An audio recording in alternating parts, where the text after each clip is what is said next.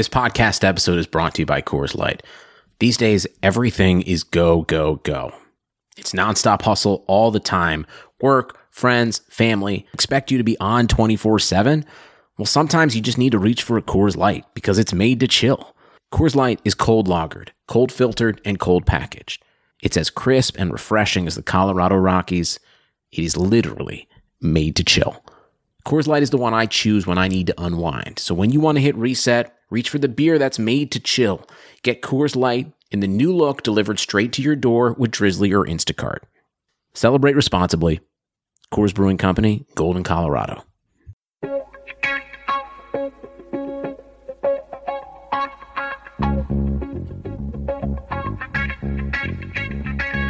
Karlsson, Karlsson, världens bästa Karlsson. Karlsson, Karlsson, hoj här kommer Karlsson. Karlsson, Karlsson, ingen faktiskt ingen annan Karlsson spelar jag så bra som mig. Carlson! Karlsson, Karlsson scores! Karlsson, Yeah! Karlsson, världens bästa Karlsson. Vackra, snälla. Thank you, everybody, for tuning into another episode of the Keeping Karlsson Fantasy Hockey Podcast, the best fantasy hockey podcast in the world, hosted by two guys own Erik Karlsson in their keeper pools. Very happy to be recording an early episode this week. We're recording on Saturday, normally record on Sunday. I'm Elon Dubrovsky. With me, as always, Brian Com. Hello, everybody. Hello, Elon. You just stole my thunder. I thought I'd be the person who got to reveal that it's Saturday morning this week instead of Sunday morning, which means that there's going to be a lot of Saturday night action that we're going to cover throughout the week in the patron Facebook group and next week on the show as well. Yeah, but you know, it doesn't even really matter because we have so much to talk about for this episode. You know, the reason why we decided at first to always do our episodes on Sunday was because then we'd be able to cover all the action on Saturday and that would give us our content. But lately, there's just been so much going on, so many injuries, lots of interesting players on hot streaks, slumping players, so we don't need to wait the day.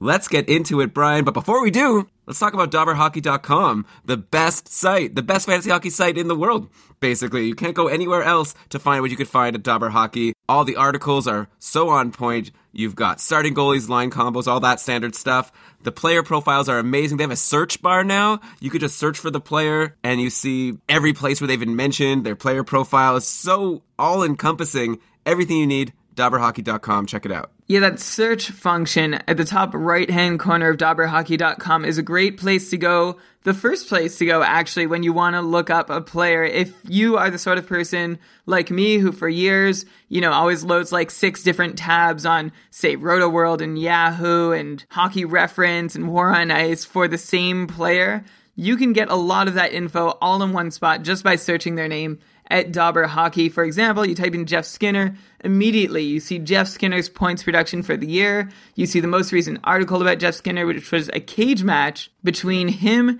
and Adam Henrique, a classic Dobber Hockey series. It's all there over at dobberhockey.com. Have a look. Okay, we'll get back to Jeff Skinner a little later in the show. We mentioned him last week. I hope you picked him up because if you did, you got a lot of goals out of him, including a hat trick yesterday. But Brian, let's start with injuries. That's the first fancy hockey headline of the week, and there are a lot of them and some pretty significant ones. Let's start at Nets, though. In Columbus, Sergei Bobrovsky. Oh, so brutal because he was doing so well after that horrible start. He finally was reminding owners why they picked him so high in the draft in the first place. He brought his save percentage up to 916, which is incredible considering he was well below 900 for the first few weeks of the season. But now he's on injured reserve with a groin injury. It's going to be apparently like three weeks, so pretty much till the end of the year you're going to have to go with another goalie if you're a Sergei Bobrovsky owner. And one option is, of course, to just go with the Columbus backup, Curtis McElhinney, who we assume is going to take the reins, but I don't know if that's a very good option. He came in to relieve Bobrovsky when he got injured against LA, promptly let in two goals on seven shots and lost that game. Then a couple days later against Winnipeg, not too much better, let in five goals, 853 save percentage, so not a great start for Curtis McElhinney taking over from Bobrovsky. Brian, is McElhinney someone that people can rely on? Do you think that he'll do better? Or is he basically like a Kemper from last week who we said you shouldn't rely on? Before I answer, I just want to settle anyone down who was as alarmed as I was, Elon, when you said that Bobrovsky out for the year. You're going to have to find another solution. We are, of course, approaching the end of the calendar year, which is what you meant. Hopefully, Bobrovsky is back and healthy in January.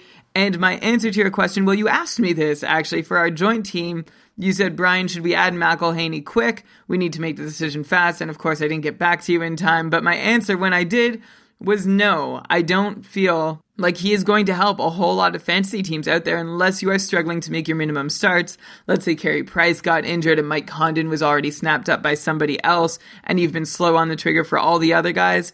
In that case, go ahead and take him. But Columbus was winning games in large part because of Bobrovsky's fantastic play, and McElhinney is just not going to provide that level of goaltending to the team. So while he's in, I'm not expecting a ton of wins. I'm not expecting a good save percentage. I'm not expecting a whole lot except a body on the ice. And of course, it's worth mentioning that Columbus did call up Joonas Korpisalo from Lake Erie of the AHL. So far in the AHL this year, though, he has a 928 save percentage in 11 games. Seems like there's a lot of like 920 something save percentage goalies in the AHL over the last couple years, but he would be one of them. It's not a ton to go on, but maybe he gets a look. And of course, Joonas is the son of famed Finnish forward Jari Korpisalo, who played a 20 year career in the SM Liga and a few years in the DEL, and also Why are you telling me this? one year in the QMJHL with the Granby Bisons, or probably the Granby Bison.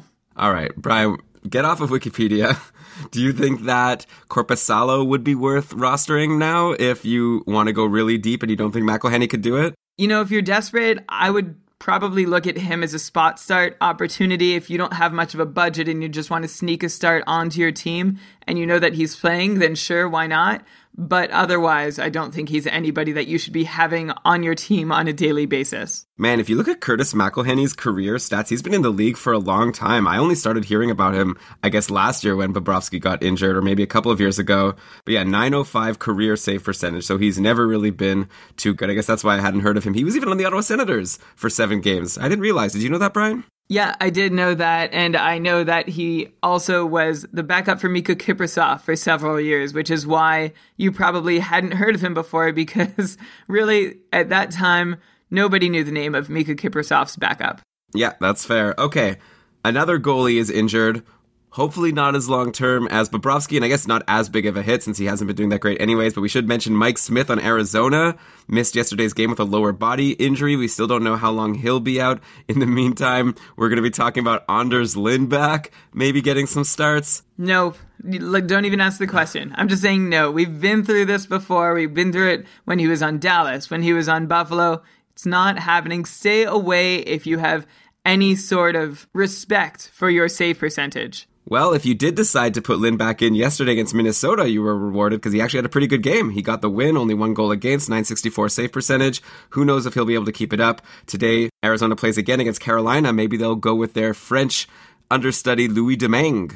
Yeah, I think either goaltender probably gives them the same odds. You know, I forgot for a little while that Tampa signed Anders Lindback, hoping that he would be the guy who could step up and take the number one position, and it was like an Antero Niittymaki situation. There's a blast from the past. Also, Lindback's game against Minnesota, I actually saw a tweet that had a graph in it from Bob Spencer at hashtag hockey, and he was showing where Minnesota shots came from that game, and a lot of them came from the periphery. They had a lot of shots, but they weren't really coming from any of the so called high danger zones. So, not to take anything away from Anders Lindback's great start fantasy wise, but I'm taking maybe a little bit away from that start. All right, so tough times right now if you're an owner of Bobrovsky because we don't really have a good alternative for you at the moment. Tweet at us for sure if you have some goalies you're choosing between. We're happy to help you decide at Keeping Karlsson. Brian, let's move on to the next injury. I guess we have to talk about Chris Letang. What a bummer because I remember at the start of the year when he was asked, you know, what his goals are, he was saying he just wants to play a full season. It's not looking like that's going to happen. He already had missed a couple of games and then he came back to play against Carolina, but then he missed the game against LA yesterday. It's apparently a different injury, according to the coach, and we don't know yet what it is or what the timeline is for when he'll return. But it's definitely a downer if you're a Letang owner and you were just hoping for a healthy season. It's starting to happen. Hopefully he'll be okay. Overall, he's had a decent season, 14 points in 25 games, which for a defenseman is pretty good. Maybe not up to snuff for Chris Letang, but a lot of the Penguins have been struggling this year. But this does open up a roster spot on Pittsburgh's number one power play, which should be potent, you would think, right? Right? Yeah, you'd think so, and we definitely thought so. Right now, that power play is ranked 26th in the league at 15.6% success rate. You've got Philadelphia just a couple spots ahead though, and they generally have a pretty good power play too. So there's still hope maybe that Pittsburgh can figure it out. But if they can, it's going to have to come with an unfamiliar face manning the point on that first power play. And right now, that face is a very unfamiliar David Warsofsky, who spent most of last game on the first power play unit, quarterbacking the four forward, one defenseman configuration. It did not work out, at least that game. Pittsburgh did not score a power play goal against LA, so we'll see what happens next. My original thought would have been that it would be Olli Maatta, but he was down on the second unit. And David Warsofsky, by the way, if you're wondering who is this guy, well, in 13 AHL games so far this year, he had six points, half point per game in the AHL as a defenseman, and he has nothing in five games so far at the NHL level. Pittsburgh is going to have to figure something out because, like, they are way beyond their grace period. Five games in, 10 games in, 15 games in. We were like, give them time. They're figuring it out. They're trying a new system or something. The coach is going to make adjustments, new personnel, blah, blah, blah. Now, I think we're past the point where they can be making any legitimate excuse for not having fixed this goal scoring problem that they're having. And a big reason for it has been that defense. And with Letang out, that reason is just being exacerbated. You know, everybody wants to know what's wrong with Crosby, what's wrong with Kessel, what's wrong with Hornqvist, what's wrong with everybody. And what's wrong with them is that they aren't capable of sending a breakout pass to themselves or taking the puck end to end every single time that the Pens want to move the puck up the ice. There was good insight from former podcast guest Dimitri Filipovich of Hockey PDO Cast, and it was shared by Brendan in our Facebook group recently. And it was about what's ailing the Penguins. It's from a couple weeks ago, but it's still definitely relevant. And it gave two reasons that I agree with. The first is that their system is still built upon a defenseman giving like a home run pass to one of the forwards who can then come in with a lot of speed and momentum into the offensive zone and make a play happen. Too often, those big passes are getting tipped by somebody on the way or are wobbling, or they're off target, or they're just like bouncing off the boards in the wrong place. And that ties into the second reason, which is that their personnel is just not there to manage it. If you look at their decor right now, you see Warsofsky, Maatta, Dumoulin, Lovejoy, Scuderi, and Cole. We talked about Ian Cole earlier in the season, not as anyone like who had high scoring potential, but at least was doing a little bit in terms of peripherals, but none of these guys have any sort of pedigree or acumen in terms of making the passes that the Pittsburgh system seems to be desperate to rely on. And meanwhile, you've got guys like Adam Clendening not playing and Derrick Pouliot still in the minors. And you wonder how much longer are they going to let these six guys flounder around before finally giving in and playing who many people believe are upgrades on about four of those guys, especially now that Chris Letang is out. Yeah, normally when you're talking about a team having weak defense, you think you're going to be saying that they're letting in a lot of goals and you maybe don't want to have their goalie. But Fleury has been fine. I guess it's like the defense is letting the offense down, and that's a big problem. And now that we're dealing with a Letang injury, do you want to take a David Warsofsky or maybe an Olli Maatta who actually has had a nice little run of points going, even though he's not on the top power play? Or is it time to kind of just let go of this idea that you want to have a top power play Pittsburgh defenseman? it seems obvious that you would want one of these guys. And if you have like just a totally empty, withering roster spot, then you should. But at the moment, I see them probably trying a few different options there. I don't think there's one player that you're going to be able to pinpoint and say, yeah, he's going to get the next five games on that top unit. So in that case, I don't think you really should try and throw a dart and add the right defenseman. Maybe Maatta, but that goes beyond power play production. And hopefully we might start to see some kind of a shift in how this team is managed now that it's going to be all the more necessary but there definitely is some tension in Pittsburgh right now. You can tell between the GM and the coach. The GM said earlier, you know, don't know why Daniel Sprong isn't playing more often. We didn't keep him in the NHL as an 18 year old to sit in the press box the whole time. Like, this isn't a good idea. And so finally, Daniel Sprong gets into the lineup, plays five minutes and one second, just seven shifts, which is nonsense. There doesn't seem to be a rhyme or reason as to why the Penguins are icing the personnel they are right now. I'm not sure when they're going to break out of anything.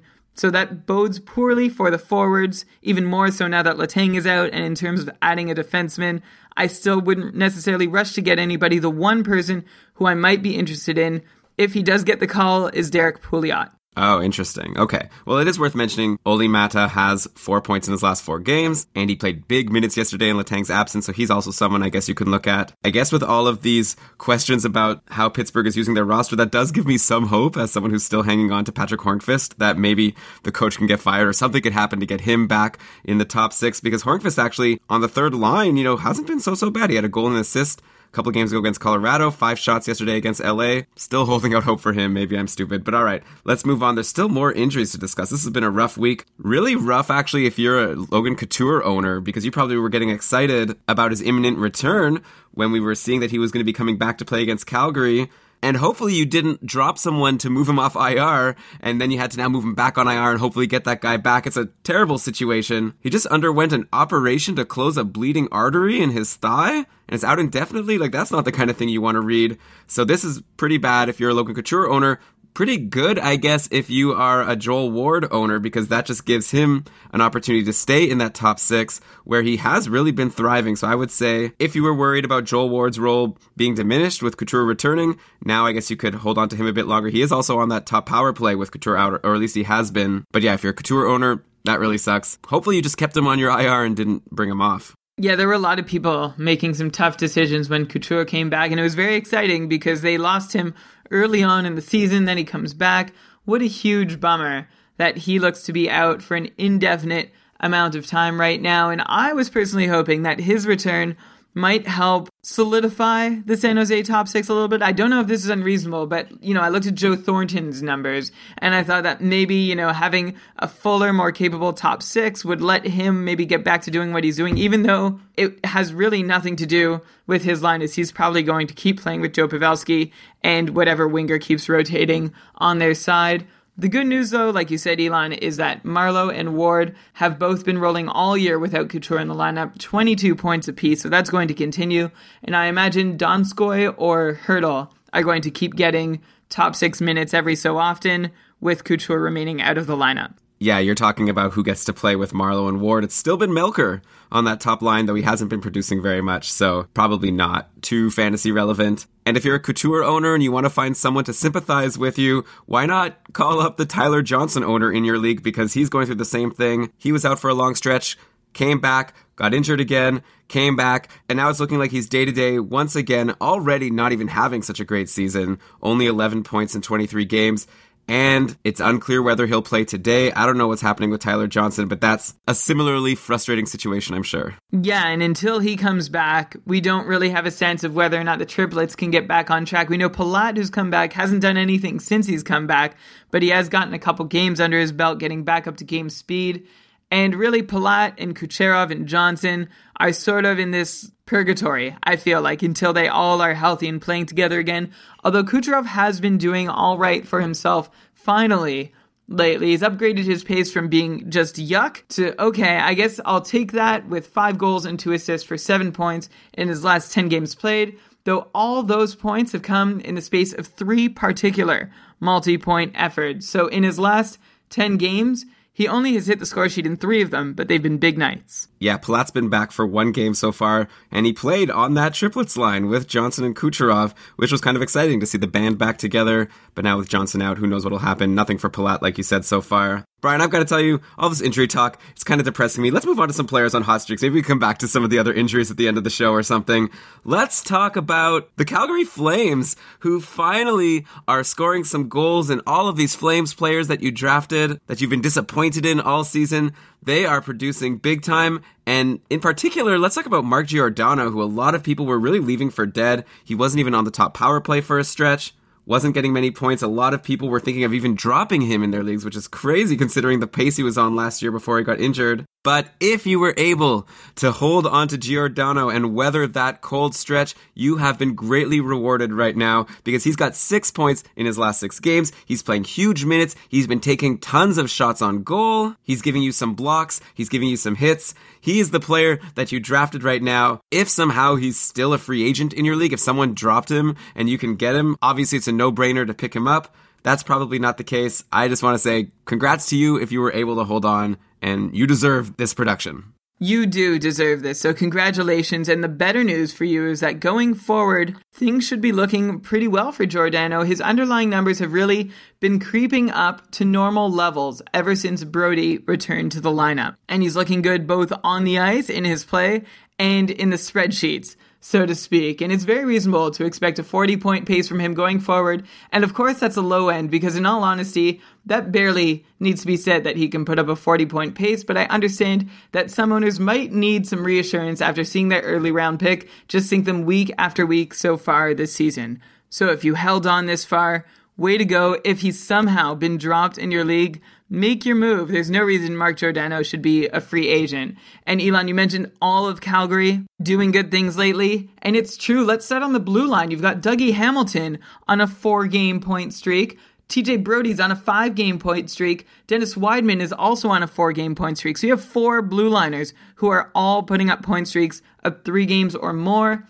And then up front, you've got Sean Monahan on a four game point streak. He has three goals and four assists for seven points in that span. And Johnny Gaudreau has 11 points in his last nine games played. And Jiri Hudler, well, uh, sorry. Sorry to the Hudler owners who were probably thinking, what, is there something I didn't see? No. No, we're sorry about what's been happening to him. Just one goal in his last 14 games played, and he's missed time like here and there since that last goal. He actually has not scored a goal since October the 30th, and lately he hasn't even been playing with Gaudreau and Monahan, his line mates from last season. He's been playing with Sam Bennett and Markus Granlund. I guess maybe coach is hoping that he's going to get those two going the same way he was able to ignite Monahan and Gaudreau last year. So right now we have good old David Jones winging it on the top line, but he's not doing a whole heck of a lot there, so I wouldn't necessarily be rushing to grab him. He is not one of those hot flames recently. Yeah, you'd think being on a line with these guys who are on these great streaks, you'd be able to get something, but Jones only has two assists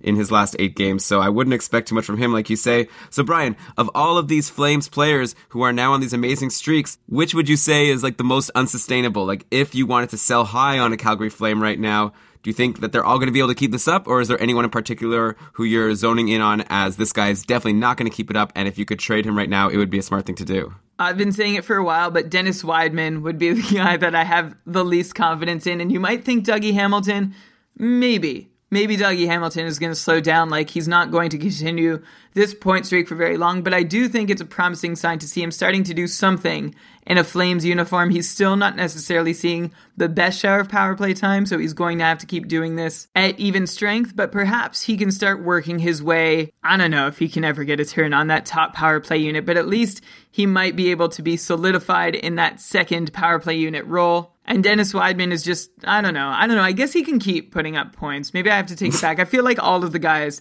who are putting up points can keep doing it. Obviously, not necessarily at the paces that they're going, but it's nice to see. You know, I feel like Calgary has five or six guys who should be able to consistently put up points, and they are the ones who are doing it right now. Yeah, I mean, at some point we have to acknowledge Dennis Wideman had 56 points last year as a defenseman. He's got 14 points in 28 games this year, which isn't too bad for a defenseman. That's a half point per game pace, so I think he should at least be good for 40 points. But yeah, if you're expecting more like 50 like last year, maybe then you're hoping for too much, and it is a time to sell now that he's on this nice stretch. Yeah, he's been an interesting guy. Over the course of his career, he was generally in on like 25, 30, 35% of his team's goals while he's on the ice.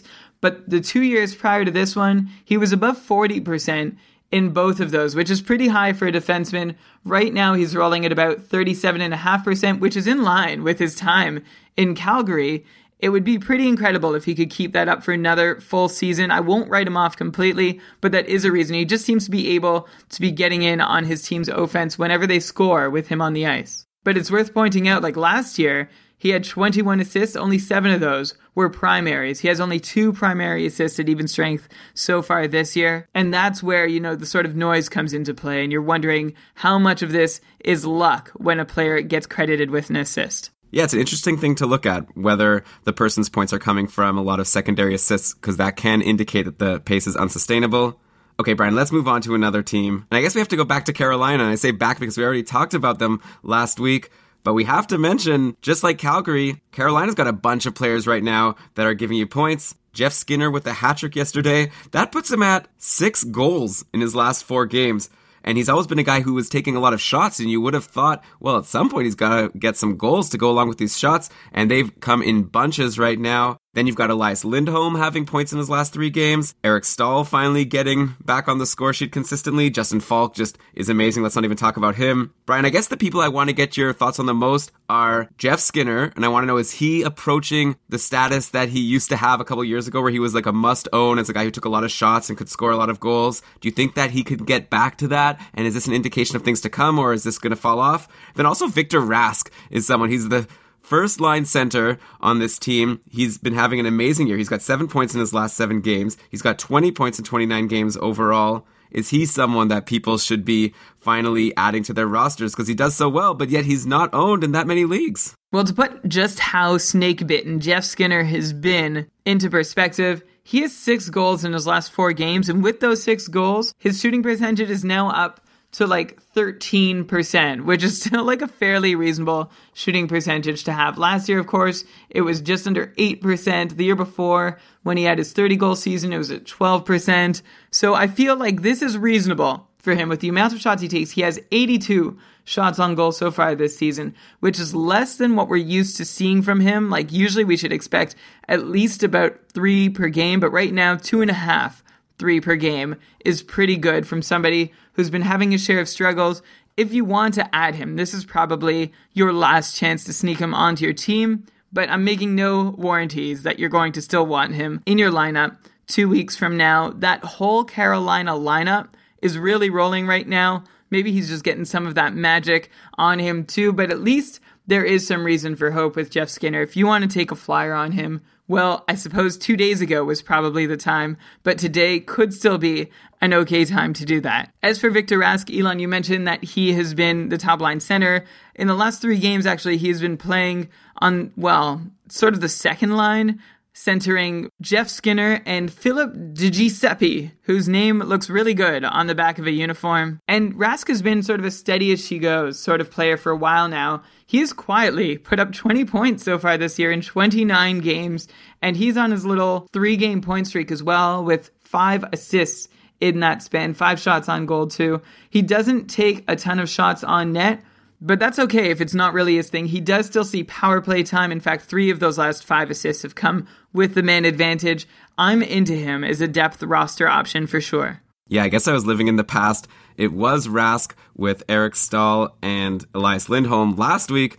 This week it looks like Kris Versteeg, who was scratched for a game, he's back on the top line. He had that one good game against Arizona where he had a goal and assist. Aside from that, not too much. And before we move on, Elon, let's talk about all the point streaks happening in Carolina. You've got Elias Lindholm on a three game point streak. He has points in eight of his last 10 games. You have Eric Staal on a three game point streak. Jeff Skinner, like we said, has six goals in his last four games. Justin Faulk, of course, has a three game point streak with three goals and two assists in that small point streak. And Ron Hainsey, maybe the most surprising point streak of them all, he's up to four games right now. And yeah, Brian, I wanted to ask you about Ron Hainsey. He's got six points in his last six games now, and as a defenseman, he's also providing a good number of blocks. He had four blocks against Anaheim yesterday. Generally, he's been good for two or three in most games. So if you're in a league that counts blocks, and you would have maybe been looking at Hainsey anyways, do you think there's any chance that he could put up some points moving forward? Like he doesn't play on the power play, but he is getting these points now. Can we expect like a point every couple of games from Ron Hainsey, or is that expecting like way too much? So I was really wrangling with this question myself. At the start of this week, I was deciding whether to add Elias Lindholm or Ron Hainsey, and either one would have made me happy. I ended up going with Lindholm. Hainsey, of course, offers peripherals, but longer term, uh, I don't really have a ton of faith. His 11 points this season have actually already surpassed his 81 game total last year of 10 points. He had 15 points the year before, 13 the year before, 10 the year before, 16 the year before. You can see where I'm going with this. He is not necessarily an offensive powerhouse. His career high has been 34 points, and that was when he was sort of the only guy in Columbus to man the power play. In fact, 23 of his 34 points that season came with the extra man. I think he's an interesting guy to watch, and why not add him on your team short term and see how long this lasts for? But if you're looking for him to have like a 30 or 35 point pace the rest of the year, I wouldn't hold my breath. All right, fair enough. And Brian, let's go to another team that has a bunch of players that are on hot streaks. There's just some teams, I guess these players kind of come in bunches, and we have to talk about the Buffalo Sabres. Some really interesting options here. First of all, hopefully you listened to us early in the year when we were talking about Rasmus Ristolainen. He had that awesome hat trick against Calgary, bringing him to 21 points in 29 games on the year, which is an insane pace for a defenseman. He's always been putting up lots of shots on goal. He's getting the top defense minutes in Buffalo, and this hat trick really just shows his offensive potential. Love Rasmus Ristolainen. Yeah, so you and I, Elon, have had this ongoing dialogue since essentially we drafted our teams about who's going to be the blue liner to own on Buffalo. And I am ready to concede. I was on the Cody Franson train. You were on the Ristolainen train. And like, you know, we both hopped back and forth a few times. But, Mm. oh, are you good? well, I'm just saying, nah, I don't, You- I don't necessarily agree. You did. When Franson scored a goal you, on the power play, you were all of a sudden, oh, you might be right. Anyway, I think Ristolainen is the guy. We've had our eye on him since the end of last season.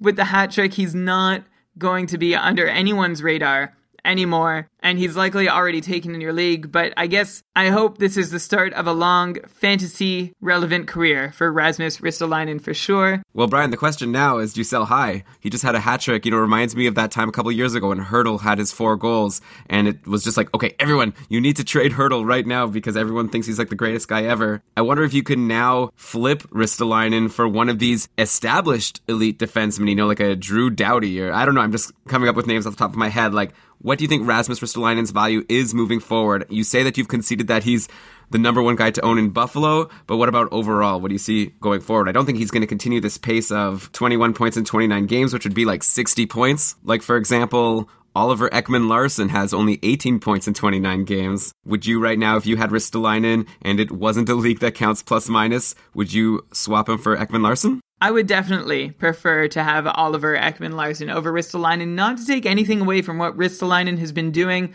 Like, if you look at his shooting percentages and his on ice shooting percentage, everything actually looks pretty reasonable. It's not anything crazy out of the loop that you wouldn't expect to continue.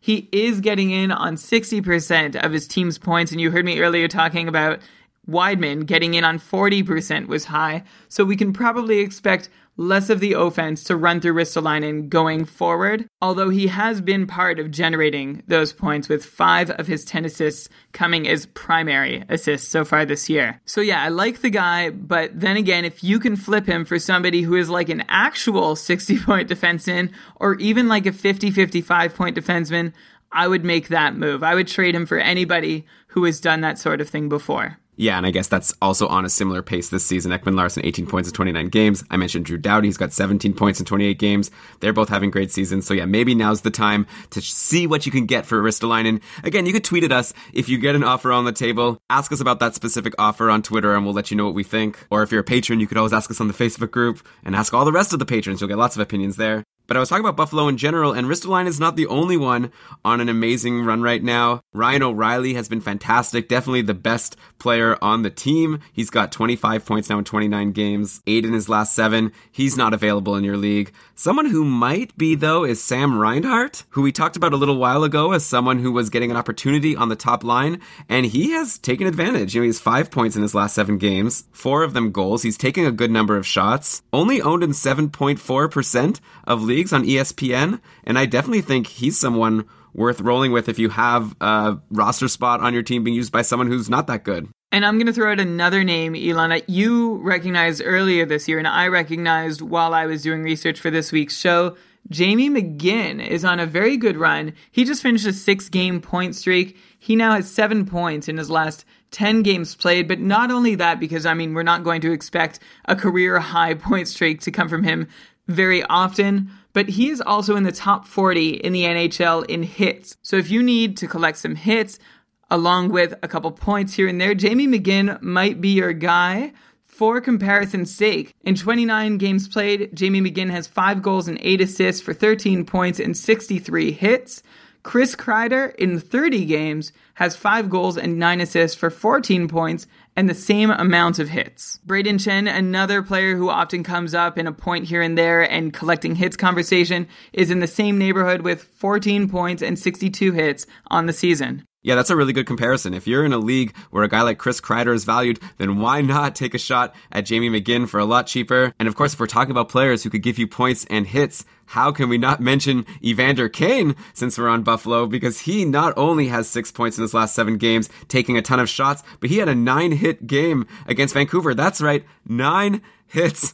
Generally, he's good for one or two, but he gave you nine on that day. So Evander Kane has just been fantastic since coming back from injury people ask us if they should trade for him, and it's like, I want to say yes, but I'm scared that he's going to get injured. So, you know, go for Evander Kane at your own risk. I really like him while he's healthy. He's also playing big minutes, which he never got in Winnipeg. He's over 20 minutes a game consistently, six shots in each of his last two games. No points, but, you know, with all those shots, you'd expect the points will come, and they had just before. Love Evander Kane. And we talked about McGinn, by the way. He's on the first line with O'Reilly and Sam Reinhart. And it's been Evander Kane with Jack Eichel and Brian Gionta. The odd man out on Buffalo, by the way, is Matt Moulson, who we thought going into the year had a chance to be someone and have a chance to finally play with some good players. He's not playing with good players because he's on the third line, and he's just been what we would have expected on the old Buffalo teams. He has 12 points in 29 games at this point. And since we're talking about players on hot streaks that are in nice, cushy lineup spots in their team, we have to mention Valeri Nichushkin. We already talked about him last week, and we were saying how he was on the top line on Dallas, but then he moved off of it, then he came back on, so we didn't want to bet too much on him because who knows how long he'll stay. But of course, then he had this amazing game against Carolina where he had a goal and two assists, and that led to a rush on him if he was still a free agent in your league. And in my Cupful League, the Keeping Karlsson Ultimate Patron Fantasy League, someone bid on him for $20 out of their $100 free agent acquisition budget. The next highest bid was me for one dollar, so I didn't get Valeri Nichushkin, but I did get Chris Kunitz as my backup bid, and he's been great as well, so it wasn't too bad. And Nichushkin, you know, I still don't know he played yesterday still on the top line against Philadelphia, didn't get any points. And the thing with him that concerns me is he doesn't take many shots on goal. He's just like 1, 2, or 0 in pretty much every game. 42 shots in 27 games overall on the season. But maybe we don't need to look at season numbers for Nichushkin. All we care about is what he's doing while he's on the top line. But even on that top line, not many shots. But it's hard to deny he had that great game against Carolina. He had a three game point streak before that. So I guess he's someone that you should add if he's a free agent because why not? But I'm still not going too crazy about him, Brian. Is it am I pulling a Brian right now? Should I be getting more excited? I think maybe I'm the one more excited about Nichushkin because there is going to be that moment where he does finally stick on the top line and you're wondering if this is it. I don't think Patrick Sharp playing on the top line is the ideal configuration for Dallas. I think they would rather have him on a second line, sort of trying to spread things out with their, say, experienced scorers. And Nichushkin, I actually saw in a rambling by Steve Laidlaw on Dobber Hockey earlier this week. Steve Laidlaw said it very well. He said it's always better to be too early than to be too late. And I think now is the time, even though a lot of us have been too early on Nichushkin several times, now I'm starting to think that he could very well sick. Lindy Ruff seems happy with what he's seeing from him, and that's, you know, seems to be hard to do to impress Lindy Ruff if you're Valeri Nichushkin. And if you look at his ice time, it's crept up. You know, he had 13 and 14 minutes for most of the season. He was even down to 11 and a 12 minute game as recently as like six games ago. And now he's like 17 minutes, 15 minutes, 17 minutes, 17 minutes. Those are all rounded numbers, of course. And his share of power play time is also going up. He seems to be earning more trust. He seems to be producing. I would say that he is going to get another couple games there to produce. If he doesn't, then he's in trouble again. But how hard can it be to produce in three games on that top line? I feel like you could slip and fall and get a secondary assist on a Jamie Benn or Tyler Seguin goal or John Klingberg for that matter. Yeah, for sure. It's a great position to be in. And you're right. If he's a free agent, grab him. I don't know, maybe I'm just trying to justify for myself that I should have bid $21 to get him, but I'm curious to see what'll happen. Kunitz versus Nichushkin. That's the cage match in my head right now. And hey, Kunitz is on a nice stretch and he's on the top power play. Nichushkin is only on the second power play. So take that, Nichushkin owners. It's getting personal between. this is getting personal, isn't it?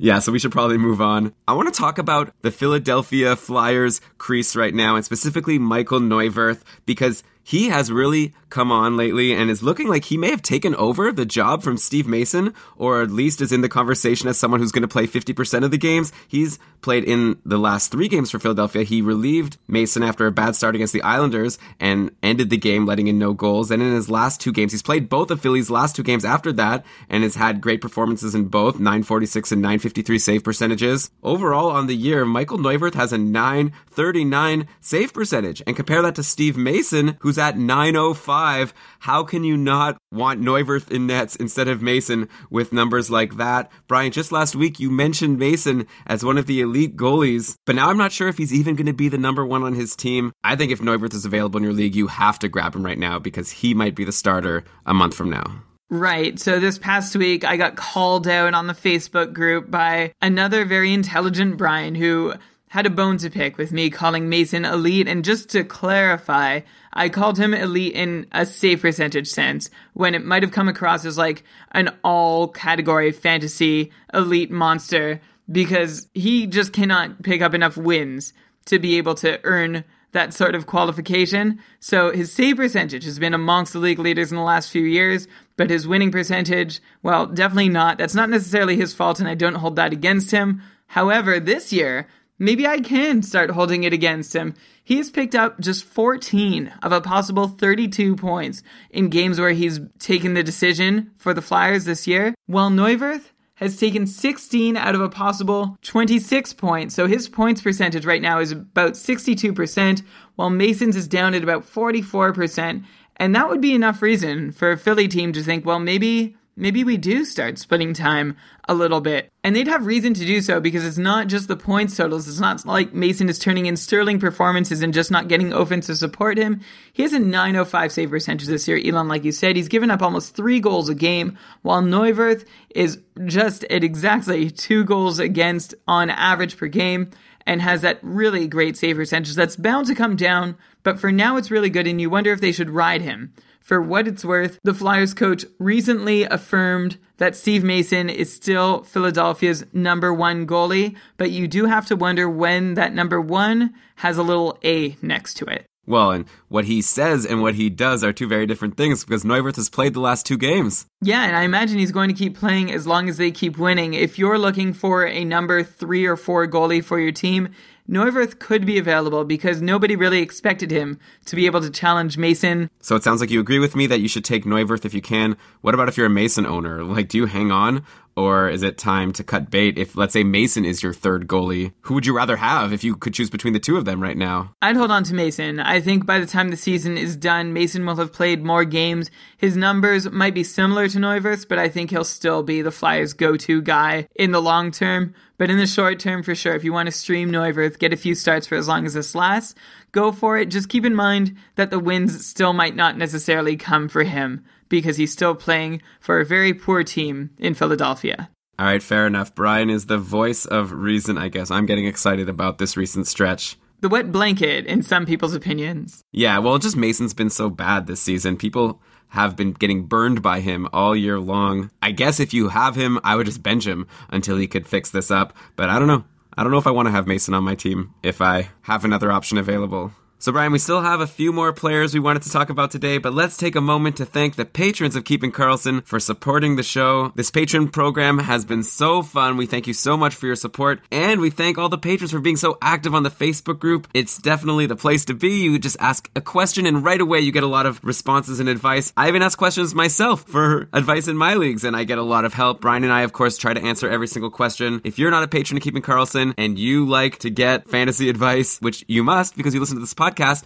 Give it a try. Sign up to be a patron, keepingkarlsson.com slash patron. You could join our Facebook group and you get to join our monthly patron casts. And we have one coming this Tuesday. So you're going to be able to come on Spreecast with all the other patrons, ask Brian and I questions, just pepper us. Any questions you want to ask. There's a chat room. People are discussing answers. It's like a lot of fun. People also can upvote questions. We'll answer anything you ask about fantasy hockey. You can ask me about my personal life. Whatever you want to ask, we'll be there. It's going to be a lot of fun. So that's Patron Cast this Tuesday. Facebook group all the time keepingkarlsson.com slash Patron. The patrons also have exclusive access to our t-shirt at cost. It's a great stock. I don't know if it's a great stocking stuffer, actually. It just seems like the time of year to say that sort of thing. Uh, I don't know. If you want to promote the show a little bit, support it. And Elon, I've actually been thinking about something. I haven't shared this with you yet, but I'm going to put it out there right now. What if somebody buys a shirt who's not a patron and they send us a picture of them wearing that shirt, what would you say to giving them a free month of patron Facebook group and patroncast access? That's fine. If anything, just become a patron and get the shirt for like $7 less and you save better that way. But if you want to go that direction of not becoming a patron but buying the shirt for $25 instead of the $18, you could do that. Do whatever you want. You could come and be a patron.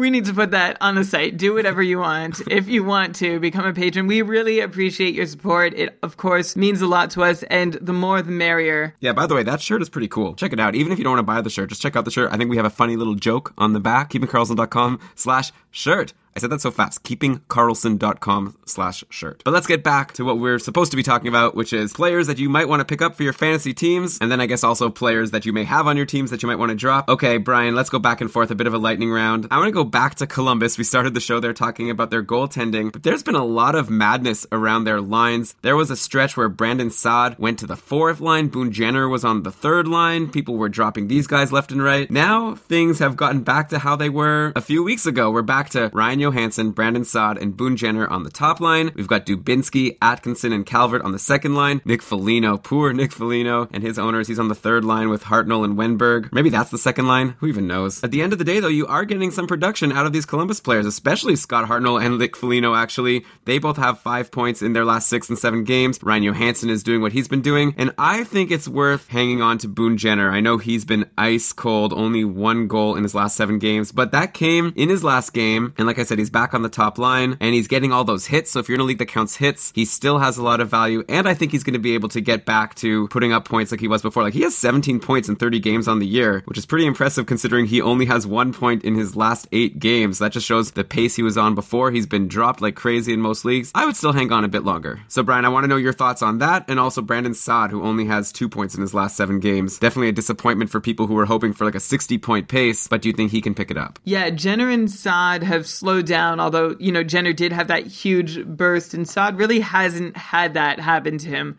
this season. He had a couple little runs, but nothing quite like what Jenner did. The good thing from both of them is that they both offer some kind of peripheral value. Boone offers his hits, and Saad offers, you know, about two and a half shots on goal per game, which is not like a huge above average amount, but it could be something good that can help you stay alive in some categories over the course of the week if Saad isn't producing on the actual score sheet. But let's go back to Nick Foligno for a second. Elon, you mentioned he's been on a good run, and if you look at the team's last 10 games, he is actually their second leading scorer in that time with three goals and five assists for eight points in that span. And we have not been very impressed with what we've seen from him so far this season. All that work has brought him up to a half point per game pace, and that just goes to show how miserable the first 20 games of the season were for him. But if you look at his underlying numbers, it's actually not as bad as you might expect. He's actually got a higher shots per 60 rate than he has since coming to Columbus. His shot attempts are also higher than they have been in a while if you're looking at them on a per 60 basis. This is all, of course, at even strength, but his shooting percentage and on ice shooting percentage are both somewhat low. There is room for improvement. There is reason to believe that, you know, the five points or whatever that he scored in his first 20 games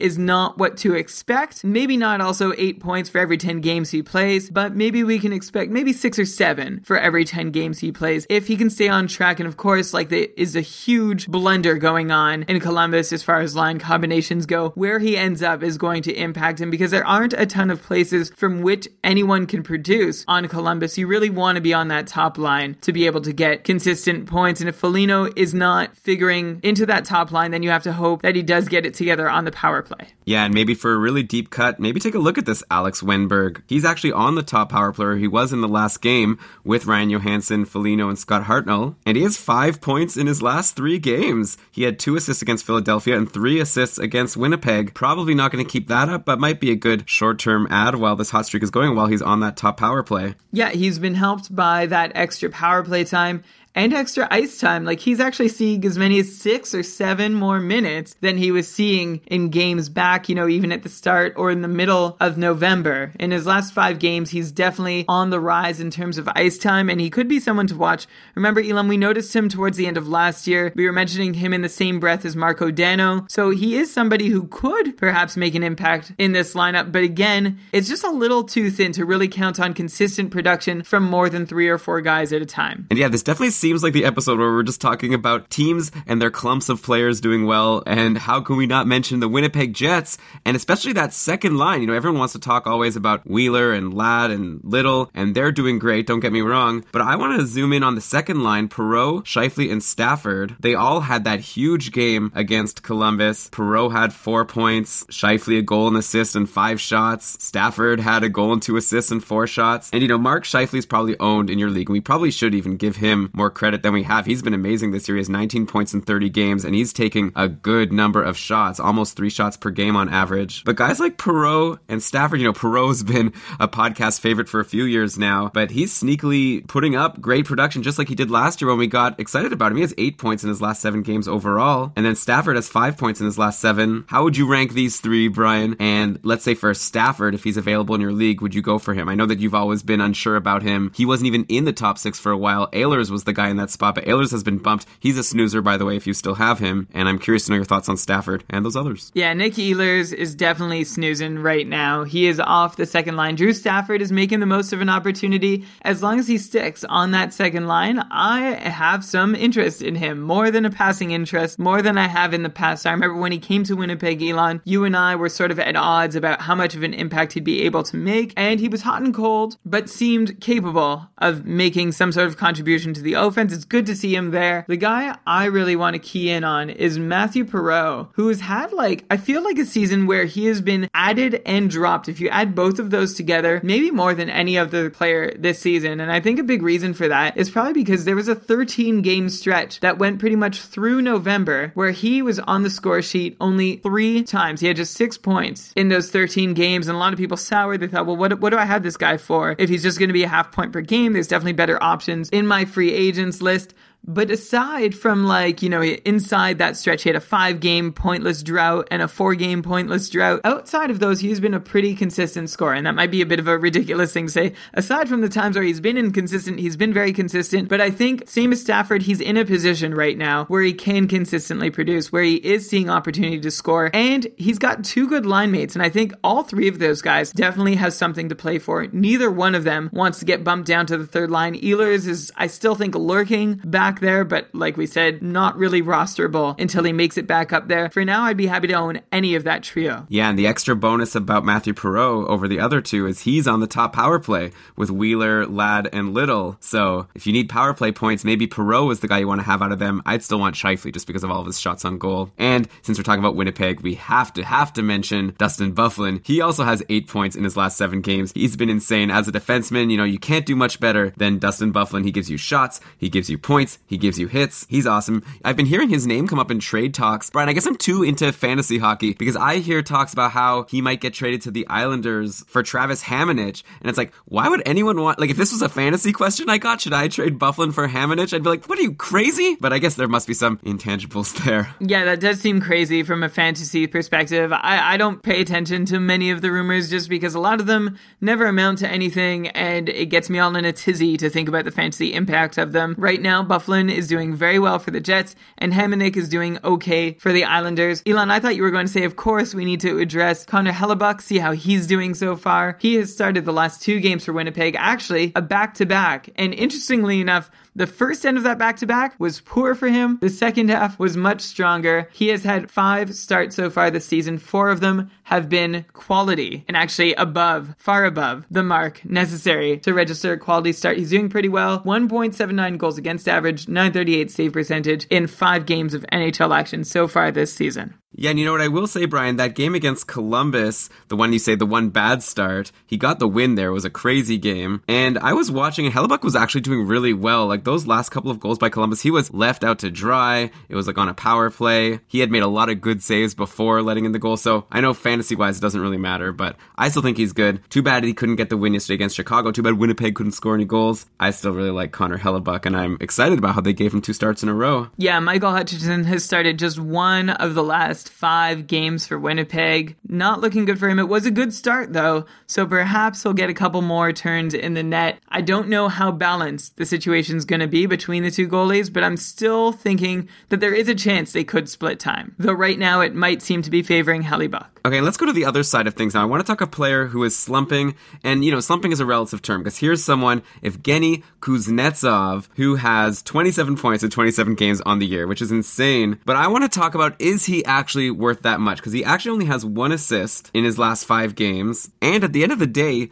He's the second line center on Washington and he's on the second power play. So people treating him as if he's, you know, a point per game player because that's what he's been so far. And he was even more than that before these five games. I just wonder if maybe they're valuing him a bit higher than he should be. Like he's obviously an amazing player and he's having an amazing season, but I wonder if it might be time to sell him for someone who actually is a top line, top power play potential point per game player while you still can. Because to me, it seems more like he's in a situation where maybe he could hit like 65, maybe 70 points. That would be amazing because I don't expect this point per game pace to last. There's actually a patron of ours who was asking if he should trade Kuznetsov for Anze Kopitar. And you know what, Brian? I think I would take that deal, even though Kopitar only has 17 points in 28 games on the year. He's got six points in his last six games. He's doing well. He's top line, top power play. To me, he just seems like a more sure thing. Yeah, that was my rationale in the group when the question was asked. I feel like Kuznetsov has a bit more like a lottery ticket look, Tim, you can hope that he keeps this up. And he's been producing in a really awkward way for fantasy owners, maybe a frustrating way,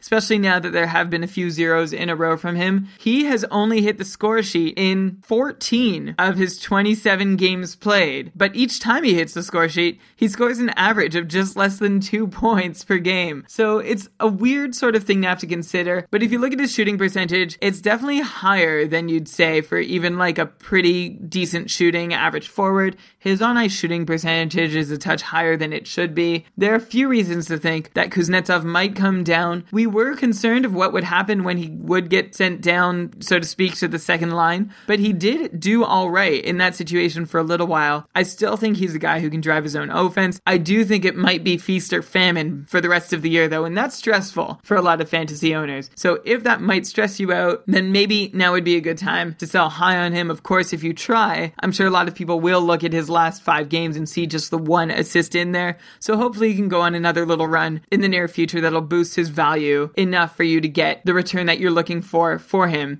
In the meantime, if he is on your roster, he still has 13 shots in his last three games, which is nothing to sneeze at at all. In fact, that is way above the rate that he's been shooting at over the course of the season as a whole. So that is one silver lining for Evgeny Kuznetsov. And Brian, you know what? Breaking news. Breaking for us, by the time you're listening to this podcast, you already know this. I see now the Pittsburgh Penguins have fired their coach. Mike Johnston is fired. Mike Sullivan is named as the replacement. So how about that? Wow, so that whole rant we went on at the beginning of the show about how the coaching doesn't seem to be matching the personnel and not choosing the right personnel. For you all, this was like 30 minutes ago. In edited time, it was like two hours ago.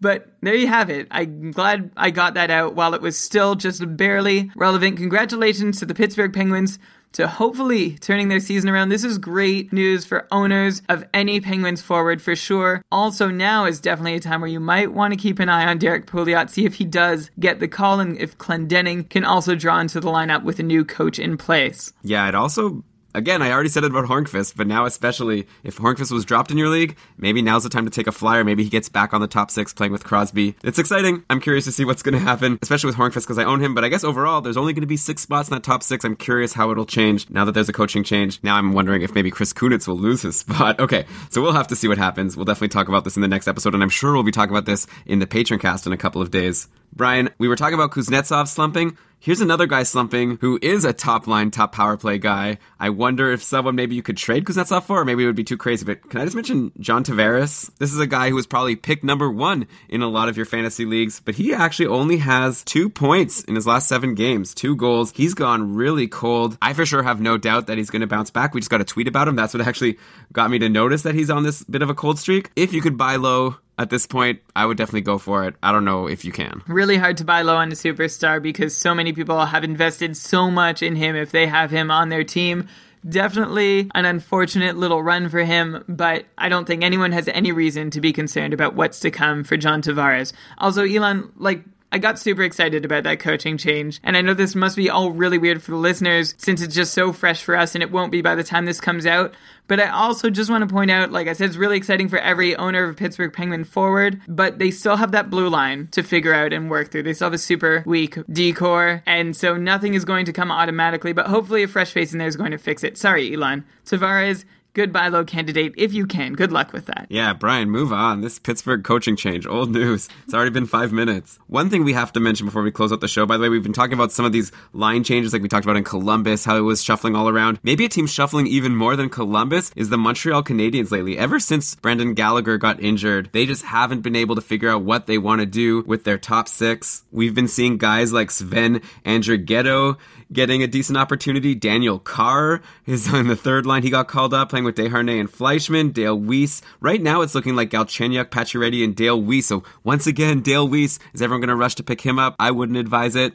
Brian, like, what do people do looking at these Montreal Lions? It seems like you can't rely on anything. You can't just be like, oh, this guy's playing with Pacioretty. I should grab him because it might change the next game. But is there anyone who you see in all of this churn that potentially could have some value up until Gallagher comes back? No, I don't think so. And I feel like actually this whole flux and churn was necessitated by a drop off in the guys who were producing unsustainably for the first chunk of the season. If we look at the familiar names from their runs early on, I mean, Sven Andrighetto doesn't really count, but he has four points in his last nine games. Devante Smith-Pelly has played just six of the team's last 10 games played, has three points in them. Dale Weise has three in his last 10. David Desharnais has three in his last 10. Andrei Markov who actually we should expect a little more from going forward, but he's having a rough time with just three in his last 10 as well. So a lot of the Canadiens' surprising scoring has taken a step back, and that's probably why they're trying to shuffle things around. Right now, it's kind of weird. There isn't necessarily a first line. I guess it would be Galchenyuk moving to center with Pacioretty and Weise on his wings, but Plekanec is a fantastic first line center, and right now he has Eller and Paul Byron on his wings. And actually, Byron has registered a little bit on the radar recently with as much production as those guys that I just mentioned, like Weise and Desharnais. Right now, the only Habs you seem to be able to count on are Subban, Galchenyuk, Plekanec, and Pacioretty. Aside from that, I'm not looking at too many other options on the roster. I'd throw Markov in there. It's just been a little bit of a rough spell for him. Yeah, and you know, when Gallagher went down, we said this would be a good time to have Galchenyuk. He'd get a short term boost, and yeah, he has five points in his last seven games. Not too shabby, even though the team is kind of slumping overall. But definitely Montreal needs to get Gallagher back and Carey Price, of course, to be able to get back to this amazing start that they had and being one of the elite teams. Like, probably also we have to mention Mike Condon is not having the same run that he had at first when Price got injured the first time. We were thinking you definitely want to have Condon because he's the default starting goalie now on a really good team. But anyone who picked him up is probably pretty disappointed. In his last three starts, he's had no wins and less than 900 save percentage in all three of them. So I don't know. I feel like at this point, if you have Mike Condon and there's a decent free agent goalie available, like considering the fact that Price is going to come back and knock him off regardless, and if he's not even really helping you now, it's even worth holding on to. You know, you still might get wins from him, but you're going to have a hard time winning your save percentage category with a guy who's essentially been a 900 goalie in his last 14 games since the start of November. He had three really strong games to start a season in October, had a couple more dotted throughout the last couple months, but it's not enough to give him a respectable save percentage overall. Now, even with such a poor save percentage, his goals against is still decent. It's still like under two and a half goals in that stretch where he's been a 900 goalie. So that's, I suppose, a positive thing for some of his owners. But I believe his sell high window has probably shut. I hope you didn't buy too high on Mike Condon. And the Habs and Price owners are really just counting down the days until Carey Price can come back. Of course, we should mention Dustin Tokarski got a turn in net recently. He did not have a very good game. He had an 881 save percentage, stopping 37 of 42 shots, though, against Detroit the other night. And he's also going to get another start, it looks like, tonight against the Ottawa Senators at home. So we'll see what he can do with that. Yeah, I don't think I'm going to be picking up Tokarski for a spot start tonight against the offensively charged Ottawa Senators led by Erik Karlsson. That was so cool what you just did. Are, are you making fun? You know, by the way, at the Patreon cast, I'm going to be showing off my brand new Erik Karlsson hat that I got. So I'm pretty excited about that. How'd you get that hat? A friend got it for me. Okay, Brian, It was me. it was you. Thank you, Brian. I'll pay you back. So, we've got to close out the show. This has been a lot of fun. There's still like some things I wanted to mention. I'm just going to say some things without us commenting on it. Martin Hanzal's injured again, like always. You know what? If you could stash him in your IR, I would do it because I think while he plays, he's good. He's cooled off a little bit, but he's still like top line and has been a consistent 60 point pace player when he plays, but he always gets injured, which is frustrating. But if you could stash him now, it's pretty rare. Actually, I remember owning Hanzal in previous years and he would get injured and just be day to day forever. So it's actually surprising that Arizona did this favor and put him on the IR. So yeah, I would stash Hanzal. Before we leave Arizona, Elon, I've got a snoozer to put out there, and his name is Anthony Duclair. In his last eight games, he has taken just five shots on goal and registered just one assist. His ice time in his last two games has even been trending downwards. He was getting like 16 to 18 minutes a night for a while. Recently, he's had a game where he saw 11 minutes and another game where he saw 14 minutes. Maybe not like significant worrisome drops. He's still playing top six minutes for sure in Arizona and will be for the rest of the season. But the points just aren't coming. And, you know, like you think if maybe he shot a little bit more, he might see success because his shooting percentage this season is still at 24%. At this point, that super hot start that he had essentially amounts to half a point per game, 15 points in 29 games played this season. Don't be snoozing for too much longer on Anthony Duclair. Yeah, well, I remember back at the start when Arizona was having all of those exciting players having breakouts. Duclair was the one that I was most concerned about because he was getting the lowest ice time. And, you know, now Max Domi is still great. Tobias Rieder's actually had a bit of a drop off. He only has four points in his last eight games, but I still would like both of those guys over Duclair. And okay, since we're on Arizona, I guess we already were on them before when we talked about their goaltending, but Mikkel Boedker, Brian, do you still feel the same way about him? I know before you said that he's the kind of guy who will give you points like in bunches, kind of what you said about Kuznetsov. He had two goals yesterday against Minnesota, bringing him up to 22 points in 29 games on the year. I think last time we talked about Boedker, you weren't too high on him. You said not to get too, too excited. Have you changed your mind at all about him? Yeah, and he was another guy who popped up on everyone's radar after producing somewhat steadily throughout the whole season and then registering a hat trick about a week ago against Ottawa. He's been doing pretty well lately. 22 points, like you said, Elon. That's the same amount as, say, Kyle Poso has this season. So I don't feel like he's free agent fodder at this point. I feel like you can add him, even if you just think you're going to stream him. Go for